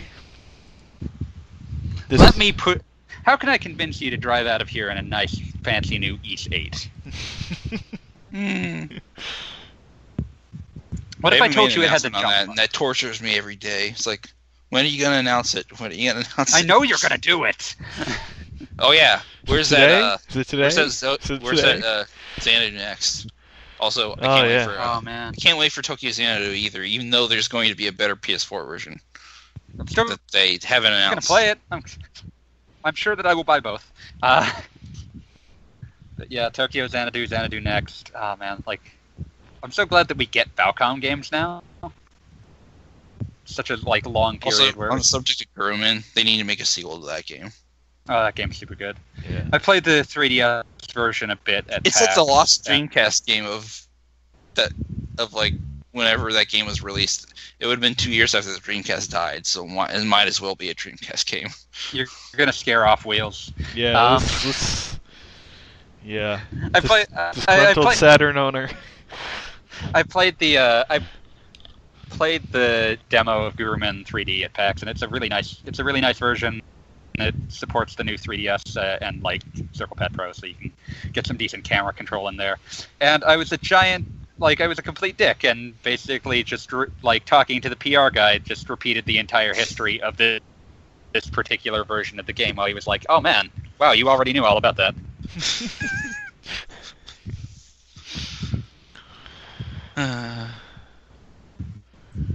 It was a good time. The Nindy booth was fun. Nice. I played Exist Archive lately, too. Is that good? Oh, man. It is definitely a Valkyria profile game. That's good. Oh, sold. But instead of each character getting a certain number of attacks based on their weapon, they have an AP meter that they all share. Hmm. Interesting. I get the sense the game's actually pretty easy, but it might change later. Yeah. Like, it would be... It is good when Tri-Ace games start out at least a little bit easy, because a lot of them start out bafflingly complex. Because, like, there's a mode in the game called Speedrun, where you basically try to beat a boss as fast as you can, and you can get prizes. And they're jacked up several levels higher than your characters are at that point when they're all unlocked. So you kind of need to grind before you even consider taking that on. Because I thought the first boss of the game was kind of a cakewalk, and then they decided to jack up his HP about 4 times. So he has like 15,000 HP, and they expect you to beat it in under a minute to get the tier 3 prize. That's a pretty Tri-Ace. Yeah. That's a pretty Tri-Ace move. Also, you have to break his horn before you can actually start damaging him. God, I love Tri-Ace. I'm sorry, I love Tri-Ace. Good old Tri-Ace. Speaking of Tri-Ace, I could use some nice, Resonance of Fate backwards compatibility on my Xbox One. Also, the main character looks a lot like you from Persona 4. Oh, man. But, but speaking of backwards compatibility, I guess we should probably bring up that Lost Odyssey is now playable on Xbox One. Mm-hmm. Get on that. I'm probably going to stream that at some point. I heard the installing on your... I don't know how it works. When you play a backward compatibility game, you can use the original disc, right? You can? You put it in the disc. And what it does is you put in the disc, and it just downloads the original. Yeah. And so, you only ever need to put in disc 1. Yeah. So it's basically just using the disc as a security check. Yeah, it's an authentication. Well, does you have to put in every disc for every part of the game? No, you can keep the... Yeah, for Lost Odyssey, just disc 1. So if you only have disc 1... Yeah, you put in the first... You have a complete copy of Lost Odyssey. So it installs part of the game for disc 1, and then it pulls the rest from an online server. I don't know. It just downloads the full game. Yeah. It's just using the disc to make sure that you have the game. Yeah. What are the other discs for the 360 version exists for then? Pretty much. They don't exist for anything on the Xbox One. Yeah. You don't. If you put them in, it'll just say that's not the game. Yeah. Basically, backwards compatibility on the Xbox One for any 360 game. It takes, I believe, nothing from your disc. It just downloads it from the store. So it's basically just like DRM. Pretty much. Yeah. Just making sure that you actually own the game. Yeah.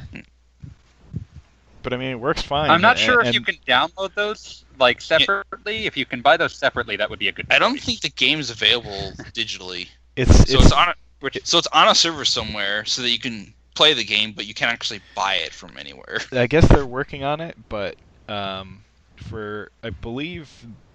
pretty much all of the backwards compatible games are on the store at the moment. Mm-hmm. They're really doing a good job with the backwards compatibility on that thing, by the way. Yeah, I haven't had any problems with any of the titles so far. It was Microsoft's only way to spit in Sony's face when Sony dropped the ball on backwards compatibility on it. It really worked, and by the sound of it, they've really rebounded in sales a lot, so good on them. They've done a lot of work on it. I think there are 20% compatible titles on arcade, and I have no idea on disc. It's probably a much more terrifying number on that. But Sony's solution. It's still get PlayStation Now, which is overpriced. Yay! Oh. And stream your data. It's overpriced, so. And if you have a shitty internet connection, fuck you. Or if your internet just hiccups for a bit, and it's suddenly I just died. PS Now is not been accepted. At least it's not always online, so you can still play your game. It just might hiccup. Instead of just shutting down completely. There is a part of me that's still irritated that I can't put in a PS2 disc if I have PS2 on PS4 and redeem for that. You have to buy them. Yeah. Especially given that a lot of them are overpriced as is right now. Yeah, like, some of them are fine. Like, Siren was only $10. That's about the amount that I'm willing to pay. But if it's a game I already own, I'm not going to pay that much, because it's just like, guys, really? Like, you keep sort of dropping the ball on this backwards compatible stuff. I'm also annoyed that there's no PS1 backwards compatibility. There's no reason for that. This makes no sense to me. Not to be the case at this point. Yeah, not even like the only reason PlayStation Now standards. You could play PS3 and PS2 game. You could play PS2 games natively, but you could play PS3 through Now, but you still can't play one. Yeah, it's ridiculous. Yeah, and it's like I own a bunch of their PS1 classics, and those don't work either. Also, they kind of abandoned on PS3. Also, don't work. They also haven't migrated any of the PS2 classics from PS3 to the PS4. Yeah. Yeah, like PS2 classics is a completely separate. And once they started doing program. PS4s, they kind of completely abandoned the PS3 in regards to that. It's so frustrating, and like they're different initiatives from different parts of the company. There exists no PS2 on PS4 in Japan. It seems to be a North America led one, because like every title is something that's been released in North America, and occasionally, like usually in parity with Europe, but occasionally delayed a few months for Europe. So it's like it's entirely like a North America-led initiative, and it mostly revolves around things that Sony happens to already own the rights to, or with people that are very close partners. Like it's such a frustrating you guys could have really, like, done me some goodwill by making it so that literally any of these migrated. Like, it doesn't even have to be all of them, but any of them at all. I'm still mad that there's no Brave Fencer Musashi on the PS1. Oh. Or PS3. There is in Japan! There is in Japan! Or Iron Hander. Not in America. I love Brave Fencer Musashi so much. Is Ape Escape available on PS4? Ape Escapes 2 and 3 are both available. Mm. Is both either of them worth it? Ape Escape 2 and Ape Escape 3 are both fun. If you liked Ape Escape 1, Ape Escape 2 and 3 are both good. Plus, Ape Escape 3 has Metal Gear Solid, which is completely botched translation, but also kind of amazing. Metal Gear Solid? What? So that joke makes way more sense in Japanese, where monkey is Saru, and so it's Mesaru Gear Solid. Mm-hmm. They couldn't have just called it Monkey Gear Solid? Lost in translation. I think it's funny that they're called Mesasaurus because monkeys are not apes, and they don't have tails, and apes don't have tails, so they're calling it wrong. Yeah, like, no matter where you're looking, there's some sort of confusion as to what the hell is going on here. Yeah, I love Ape Escape. I'm sad that franchise is dead. Sony, make me, I don't know, like some ridiculous VR contraption, because that's what you make now, that allows me to punch apes. I'm pretty sure that the PSVR is actually a Peak Point helmet. Ape Escape lore. But, the Ape Escape and Planet of the Apes parody. Or crossover. Oh, man. I think there is, like, at least one Planet of the Apes parody in Ape Escape 3, though. Cause, like, that's movie parodies is kind of its joke. Oh, I hate every ape I see. From chimpanzee to chimpanzee. Oh yeah, I recently played Sonic Fire and Ice. Man, it's not a bad game, but it's also not an amazing game, and I think that's what people want. Well, I think there's like this weird thing where there's always these expectations for Sonic games that are like almost impossible to fulfill. Game also lacks polish. It doesn't help. Yeah, a little bit. That's why I gave it a 7. I think that's fair. It's a fun game, though. And it's kind of overwhelming when you have to worry about not only jumping and avoiding spikes, but also knowing what button to press, because there's lots of different controls in the game. There's a freaking grappling hook, energy grappling hook stuff from Sonic, the Wii version of Sonic Boom. And then you have to switch characters, like, because Amy has a hammer, so you have to solve puzzles that way. And then you have to switch between the ice and fire powers. And you don't run really fast in the game, so they added a dash button, which is weird, because Sonic's supposed to be fast. And whatever, they kind of screwed the speed up in that game. Just a little bit. Yeah, just a trade. I think it needs to be a little slower on a portable anyway. Yeah, I mean, that makes sense, but... In any case... But yeah. Up next, another Sonic RPG. A good one? That's a good one. Yeah, you know, remember when BioWare put, like, the Z-Team on it? I don't want to remember. It's too late. I'm remembering, like, the awful music. It's tinking in my head. Dun dun dun dun. Sonic Heroes. Sonic Heroes. Okay, no, podcast over.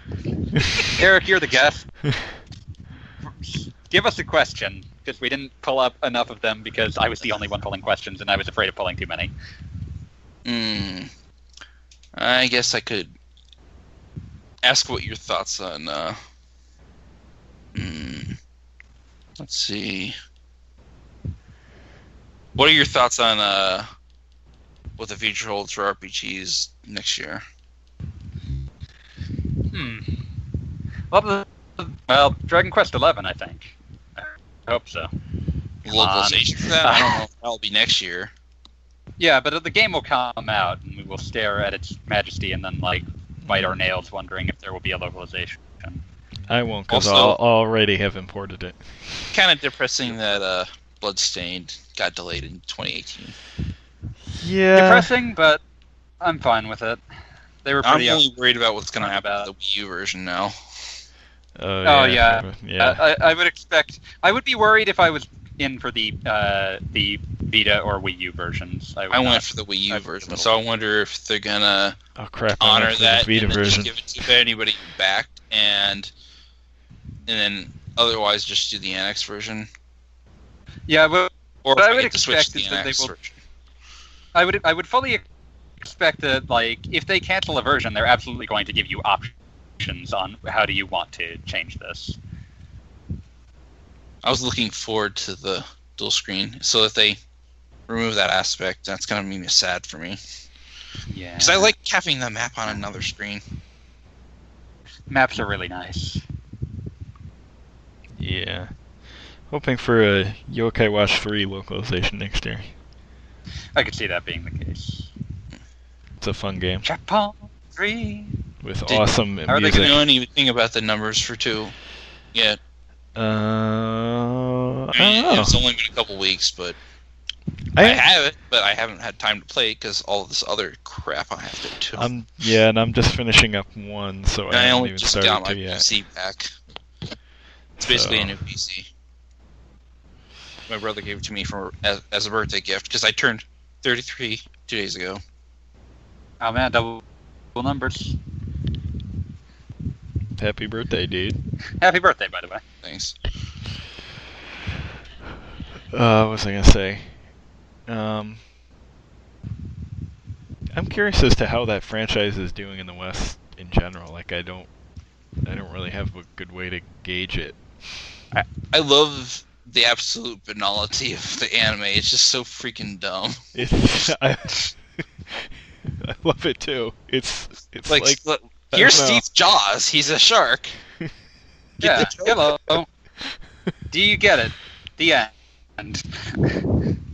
They actually Fidget makes like everyone Will Smith at one point, and the other guy was and Nate was like Nicolas Cage, I think, or was it the other way around?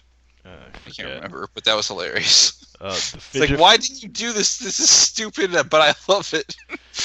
The Fidget font that makes everybody have to pee. Yeah, it's very... the dub in the show is just... Oh my god. Oh my god. I think it works in its favor. So then he tries to bring up some kind of yokai to, like, solve the situation, and it's somebody that makes an illusion of a bunch of urinals on the wall. Yeah, that doesn't go well.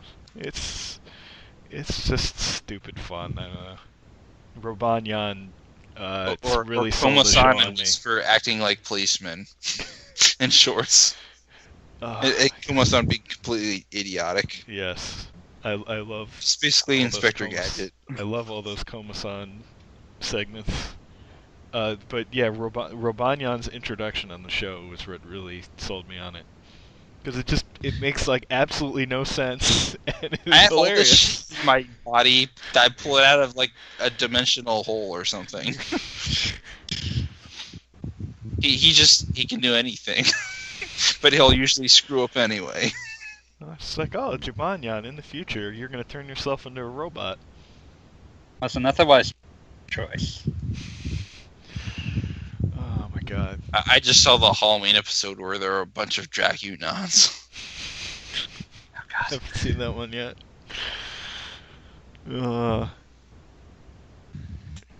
I want to pick up that show on DVD if they ever actually release it on DVD. Ordered physical, so I didn't get the bonus to potentially get Sailor Non or Robanyan F. You could have had Robanyan. Think of what you could have had. Although, the game has what the first game didn't, which is the ability to trade medals, so maybe I'll just gotta find somebody who has it. Yeah. There you go. Get yourself some Sailor and Robanyan in your life. So, I can get those yokai elsewhere in the game. You can just get them early if you did that. Okay. Interesting. I'm looking forward to starting that one up once I finish one. I'm on the last chapter. Chapter nearly on. Sure, in one, and you go to some guy. You can get one of 3 yokai, and you can get one where Wisp fuses with the Jibanyan, and he's actually one of the better yokai you can use. Whisper fuses with Jibanyan? What the heck is its name? Jisper? It's Buchiyan. Buchiyan. Okay. Interesting. I kind of want to see that. Yeah. The photo has to be, like, really new, though. Like, 20 minutes new. Oh, yeah. Damn you, level 5. They suck me in. Use the yokai camera, which is like a feature in the first game. To show it to someone, and then he'll give you a choice of one of 3 yokai. Oh, cool. And you can do it once a day, so you can just get all 3. Oh, that's good. Nice. Nice, nice, nice. Yokai Watch is good fun. I understand this as hard as I can. The sword one is good. Shogunyan. Oh. He cuts everything up and it dies. Oh my god. So, guess what the first yokai you encounter in Yokai Watch 3 is? Your first American yokai. Corn. Yeah, it's an ear of corn. Corn Buster! I don't know, I have no idea what its actual name is, but it's just an ear of corn. Cornyan. Is like, it corn? Oh, so I've talked about this on the show, but I don't know if you've heard it, but so I was playing Yokai Watch 3 and had the surreal experience of sudden English text. Because it's in America. Woo! Yeah. So it's just like, which is. So I wonder how they're gonna do that because. Yeah. The first game sort of like to pretend that it didn't take place in Spain, even though it clearly was. They'll probably. I don't know. And that'll be interesting. Another part of America. East Coast, West Coast. They'll Phoenix write it. It's in Los Angeles. Yeah. Even though it's supposed to be New York. Instead of American Dream, West Coast Dream. There you go. We're doing the job for them. We're gonna have so much issues. Yeah, the localization for the first game. Did the opposite of Phoenix, right? Instead of pretending it took place in America, it's taking place in Japan, but everybody who lives there is apparently an American. Or at least has an American name. I mean, even the schools aren't standard Japanese schools. Huh. Like the school Nate goes to, they can wear casual clothing. just like real life. Not so much. Very confusing, but whatever. It's not. It's part of Japanese culture. Like elementary schools, just let kids wear whatever they want. But they, when they get to high school and middle school, no, you're going to wear uniforms. You're going to learn about conformity because we're going to make you do things in society. Learn about we're going to put you down mentally so you can be prepared to work as a drone in some office somewhere. Well, the important thing to remember is Yokai Watch does not take itself seriously in the slightest. Yes. And you shouldn't either. Yeah. I think it's funny in the game that Whisper's actually somewhat competent and the show is completely useless. Yeah, that confused me a little. But I noticed when I was playing 3 that he like pulled out the little Yokai Watch computer thing, so I wonder if they're going to move if they have moved in that direction. I'll have to see if he's countering a bunch of yokai he didn't meet in this time. Yeah. So he's probably completely close there. Yeah, but it is pretty hilarious in the show that he's just absolutely useless. Because he actually is. He's actually like not even funny in the game. He's just an actually useful character. So, except that one time where Nate went to an abandoned hospital and he was just chilling and acting like it was all normal, that all this stuff was going on. Oh, well, I think that's the part I'm about to get to. So that's in the last chapter of the game, right? Second to last. Second to last, okay. So I guess I'm in the second to last chapter then. We shall see. One thing they do fix in 2, I haven't played it yet, is that the distribution of the experience. Yeah. Like, characters who aren't in your party don't have an experience, and that's a problem because gaining experience is actually pretty difficult in the game. Mm. So leveling up weaker yokai is hard. And tedious because you don't get enough experience yield from it, most enemies. Yeah. Like that was... They have orbs that you can find, but there are not enough of them. Yeah, I had a real hard time with that. Like, I got to the point where it's like, okay, I need to, like, swap in... Here's a legendary yokai. They start at level 1. Yeah. I need to swap in some, like, higher-ranked yokai. Legendary yokai are strong, but you have to work at it. Yeah. Like, the ones I had just weren't working, so I had to swap in some higher-ranked ones, and it just... took a while to grind them up. But what really got them up was just like I forget which boss it was, but with just like 3 yokai and the others just chilling in the back. And I think I may. Also, there are like no healing items that heal all yokai at once. Yeah. Well, that does make it a little balanced, I guess. I don't know. Like they could at least throw that in and have those items be rare. Yeah. At least I could use them when I need to. Yeah.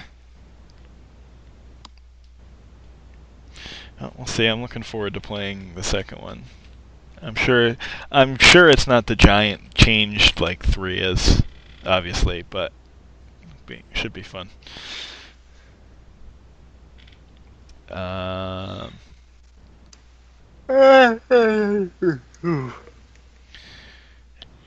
Anything else for your question of RPGs coming out next year? Mass Effect Andromeda? Yeah. Maybe. If that comes up. I'm interested in seeing more of that than like a minute with Ghost Riders in the sky in the background.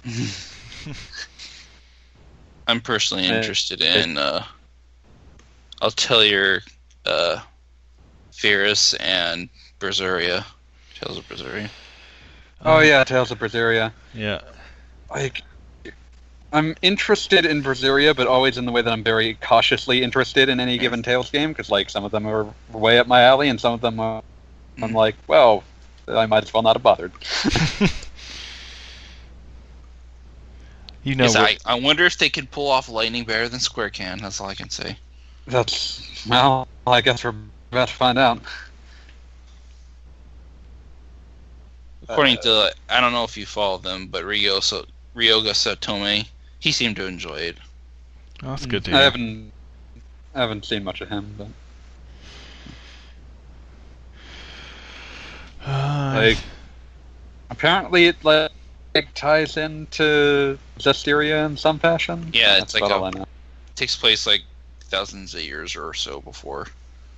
Oh, well, there was a lot of mumbling in Zestiria about things that had happened thousands of years before, so I suppose that makes sense. I also look forward to adding another Atelier game to my massive Atelier backlog. The one thing I'm interested in about the game is that they are actually going to bother making the protagonist's clothes change with the seasons. Oh, interesting. So she'll have different outfits instead of the same character model the entire game. Atelier games are games that I keep thinking, like, I should try one of these. Oh, there's so many of these. Okay, I'll just wait for the next new one. And then I keep like not having money when the new one comes out and thinking, oh, I'll just wait for the next new one because it'll be out next year. And if you ask... Although, I'm hoping the one... Oh, yeah, I'm also interested in Azure Knights, too. Oh, hope it's a better game than the first game. The first game was alright, but yeah. I think there's a lot of good ideas. They just needed to work on it a bit more. Well, can help with that. Gust seems to build pretty well on the bases they built. Like, if you play... And I hope it gets a better localization, because they didn't dub, and the game had a script that was obviously built for a dub. Yeah. Ooh. But, I mean, if you look at Gust and look at, like, start back way at Atelier Verona and move you right up, they really build on their bases pretty well, so I'm sure the sequel will be pretty good. Yeah, I hope this Atelier at least has a full English dub, because they haven't lately. They're still hoping. So clearly they're selling, because otherwise they wouldn't keep doing these, and an appending Shally Plus announcement's going to happen soon. Just I should probably grab like the most recent Plus version and see how that strikes me. Just going to shake my fist in the general direction of the current owner of that franchise, and we'll just leave it at that. Yeah, Koei Tecmo, you're a weird one. Yeah. Yeah, I don't understand Koei Tecmo at all. Like Koei Tecmo released Romance of the Three Kingdoms 13 on PlayStation 4 as terrible frame rate issues, and they announce a Plus version only weeks after it launched. Basically. It's basically a Plus version. I'm still not sure how you make a... It's localized, by the way, so that's coming out next year. I still don't understand how you make essentially a spreadsheet. Like, that's essentially what... So maybe the frame rate issues will actually be fixed in the expanded version. It's nice to dream, but like, how do you even make a game that is essentially a giant spreadsheet and have it have frame rate issues? How do you do that? Yes, it happens mostly in the strategy battle sections. That makes slightly more sense, but it's still not very inexcusable because it's not a graphically intensive game at all, and it feels like all they did was they ported the Vita version and badly and PS3 version and one of those two, whichever one was easier. And I'm wondering whether or not the PC version doesn't have these flaws. Probably. And the PC version's still a cool $60, I think. No, listen, if you uncap the frame rate and apply 5 unofficial patches, it's perfect. I actually enjoy that game. I just can't play it in that state. Especially with the controller, it's probably meant to be played on a PC. Yeah, I'd imagine at this point it's really... You really should be playing it on PC. So, Koei Tecmo, when are you doing a new Liberty or Death? They made a game called Liberty or Death. Yeah, it's an old Koei strategy game. It's Romance of the Three Kingdoms, except it's about the American Revolution. Yeah. More importantly, that would actually probably sell a lot better. Yeah. So more importantly, Koei Tecmo, I need some freaking physical Ateliers for Vita because I have no. Yeah, if you want that, you have to go through NISA because they sell them. They only do one run, so you got to get it then. You got to be fast. Got to go fast. Also, I just looked up like the old PS2 Rygar game and realized that the port to the Wii had an amazing title in Japan, where it's Argus no Senshi Muscle Impact. I didn't play the Wii version. I have only the PS2 version. It's the same, except they gave him worse hair and they called it a new game. It's shameful. I got to the end and I couldn't beat it because it was just too difficult. I don't know. Maybe I could do it now. Now that we've got many years of action game style, and I'm just imagining Revolutionary War Musou. Think about that. I couldn't beat the bouncer, but I probably wouldn't want to ever touch that game again. So I'm glad I didn't. I watched an LP of it and watched Standing There and was disappointed. Yeah, I beat that game. That game's not good. I remember something about like your little sister having microwave satellites in her brain. And that's about it. What? Actually, she was a robot. That's why. Yeah, she was a robot, and she has microwave satellites in her brain or some nonsense. Also, let's make a beat 'em up that's co-op, but let's not. Actually, it's not co-op. That's right. Yeah, it's not co-op. There's three characters, but it's not co-op for some reason. Also, this game is 15 minutes long. Hope you enjoyed your $50. 15 minutes of actual gameplay and 15 minutes of cutscenes. There you go. My favorite thing about the Bouncer is that the main character, Sion, looks sort of like... There's no New Game Plus, so it's not like you can grind, even though it has a level-up system. Also, my favorite thing is that the main character, Sion, sort of looks like Sora from Kingdom Hearts 1. So if you swap characters in the middle of the game, you get screwing yourself, because the final boss will be impossible. Yeah, the game really wants you to pick one character and always play as them, but change characters every stage if you so choose, and it makes sense. It's bad, don't play it. As though you were in danger of that. It was like a launch PS2 game, wasn't it? It's March 2001. Yeah, March 2001. So in Japan, there was even less excuse, because that meant it was a year out in Japan. The Bouncer. Man, that's such a... Yeah, I wouldn't mind them actually making a new Bouncer and then trying to make up for the sorry excuse that game was. My favorite thing about the Bouncer is that the game was so disappointing to everyone, including the people that made it, that it killed Square and Dream Factory's working relationship. Wow.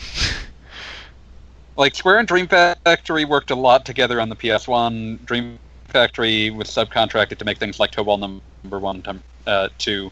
They did development assistance on, like, Air Guys, God Bless the Ring. And then, they worked together early in the PS2's lifespan to make the Bouncer. And then suddenly they, like, right after they publicly announced, we are never working together again. It was basically the version of Spirits Within. Yeah, it's like, nope, we are not, no. Oh, we are done.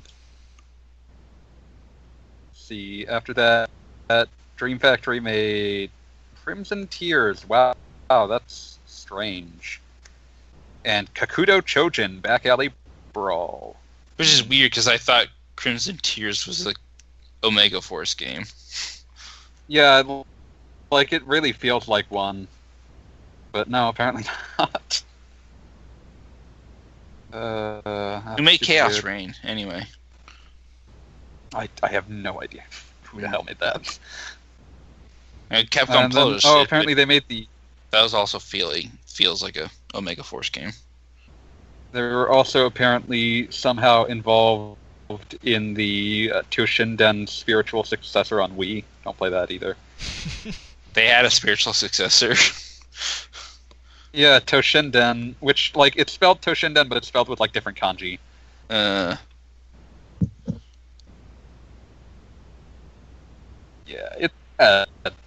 who'd have thought?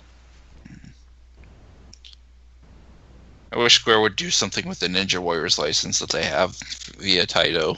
Oh yeah, they bought Taito, so they have the Ninja Warriors. Oh, that's a super good game. And they get a reboot of Space Gun, so they could do Ninja Warriors Again remake or something. Oh, Ninja Warriors Again is a super good game. On a less serious note, which is just called the Ninja Warriors, which is confusing because there already was Ninja Warriors. They're not the same game. Space Gun. Come on, Space Gun. That's a wonderful name, Space Gun. Yeah. You want to play a game called Space Gun because it just has the name Space Gun. True. Yeah, actually. It's like a weird first-person affair from like 1980-something. You could not even tell me what it is, and I'd be interested in playing it. I think it's more likely that Square will do a Legend of Kage title. They've done things more recently, like Legend of Kage 2 on the DS. Yeah, I remember that one. I haven't. I just haven't played it. Say what? It's interesting. I played it for only a little bit. It's a marked improvement on the original Legend of Kage, for whatever that's worth. It's the world's most backhanded compliment. What you gonna do? We are rambling tonight, and I'm gonna apologize to Law Whoops because by the time he finishes listening to this, he's gonna be very disappointed. But he should just I can just picture him now, just shaking his head at us, looking at his watch. Yeah. He's tapping his watch apart right now. He's looking at his yokai watch, but I sincerely apologize to you. I did not even mean that. As, I hate you. I hate you so much. Friend Vorst, we're done. American Dream. Americorn Dream, more like. Oh, we're done. We're done with life is over. Life is over. Video games are over. Friendship is over. We're done.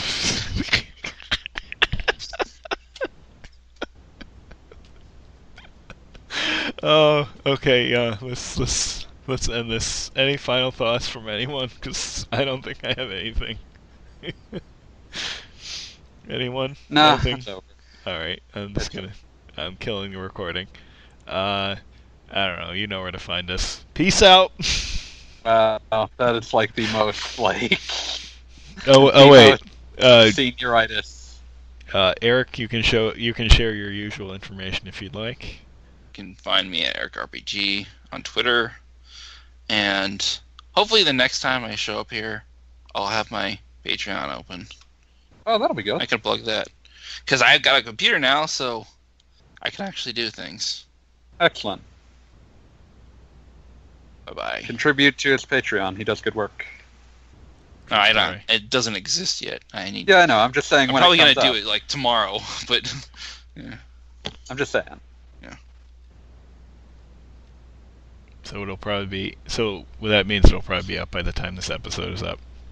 To be honest, it'll probably have been up. By the time you finish wrangling this episode into releasable shape, I'm probably just gonna put up a short paragraph about I've been writing reviews for 3 years and I need money to help pay my bills because I barely can afford living in my apartment. Good luck. And I deserve it because I like to think I do a good job because I've got people that tell me I do a good job. I'm sure they'd like to pay me if they could. I will contribute. Put your money where your mouth is. I don't have any money. I think my initial goal should be pretty modest. Like $100 a month. Good luck. Peace out. Alright, that's it. We're good. Peace out.